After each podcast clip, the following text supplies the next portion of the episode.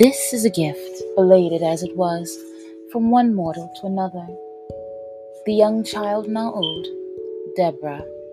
This is a gift from your grandchild. I hope this tale amuses you.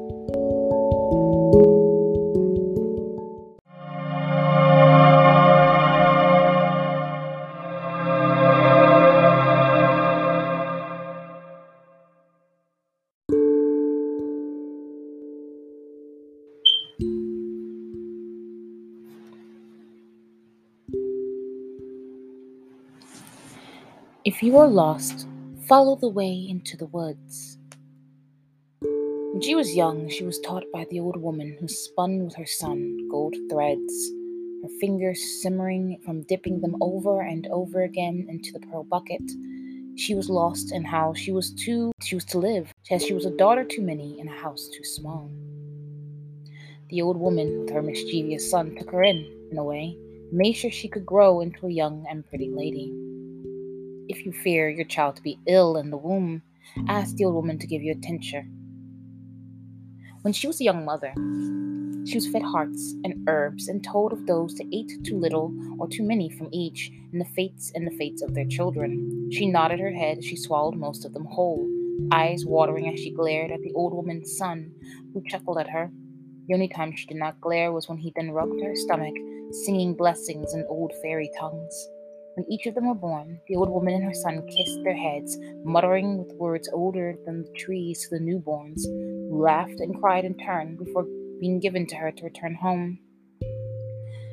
Then, when her children were older, most of them all grown, she felt the pull of her old bones to the forest where the old woman was. The old woman was not there, for she left everything in this place waiting for her. The old books smelled of pressed flowers, while the ancient wood had the scent of calming teas. She knew then that, like the old woman before, she was to comfort those that wandered into the woods. First was her own child, her eldest. He tried to help with the younger, raising geese and milling bread. His hands bled under callus and goose feathers. He wept that there was no way for him to make enough to mend and feed and he either had to let himself break or let his siblings starve.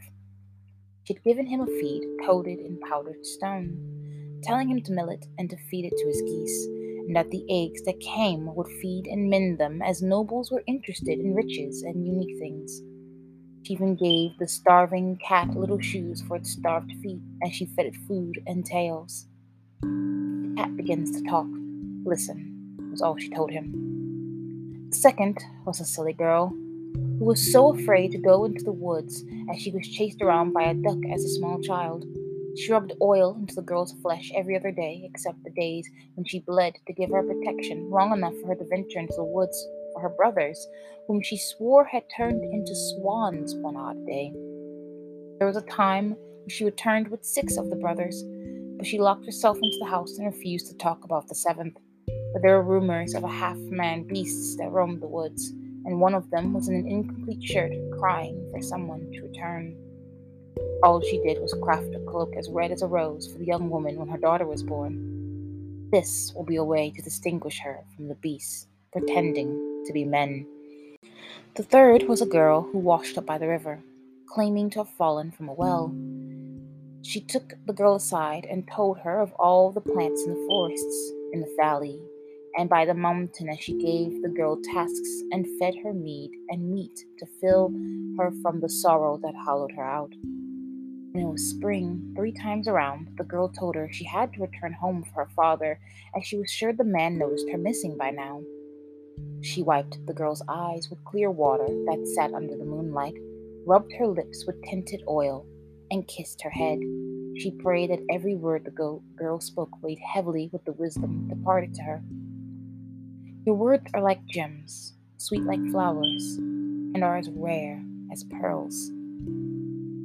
There were many others, like the ones that came before, all of their stories strange, but all of them weary and worn when they came to our little home. At last, there was a pair of twins who came, their bodies hollow from hunger, but filled with delight, as they filled themselves with sweet apples and honey in their cups. They told of tales of men dragging a whole village by holding a gold laying geese, of clever little children in red cutting themselves from the belly of sly wolves, and young queens whose words spelled either gems, gold, or flowers. It was obvious that the children had thought the words of adults were true and imagined that she was an old creature from times older than time itself. She laughed and asked them what good deeds should she do next, the children telling her of more tales of punishment and glee.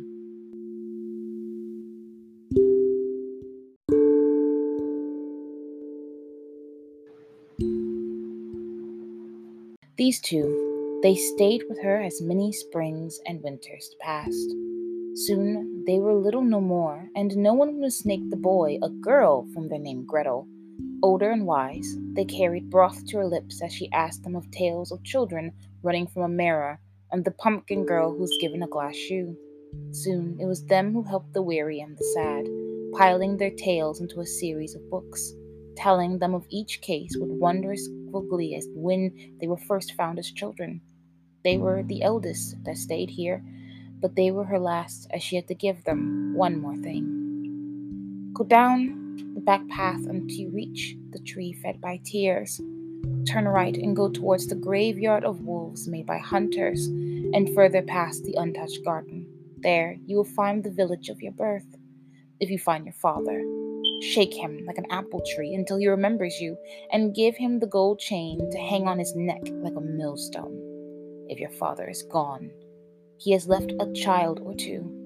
Give them apples and sing to them your tale until they find you. Give them a copy of the book that you made and name them Grimm. After they had begged her to come, she forced them to go. The woods smelling sweeter than before, the air calming like sweet tea. She wondered if she would be remembered and how, thinking back on the woman before in the woods, and like she was now, she had no name. It was fine. The woods would remember, and her kids would carry the tales of following a path home. She was the grandmother of the forest, and she, by spite or by mercy, gave the weary a chance to go home.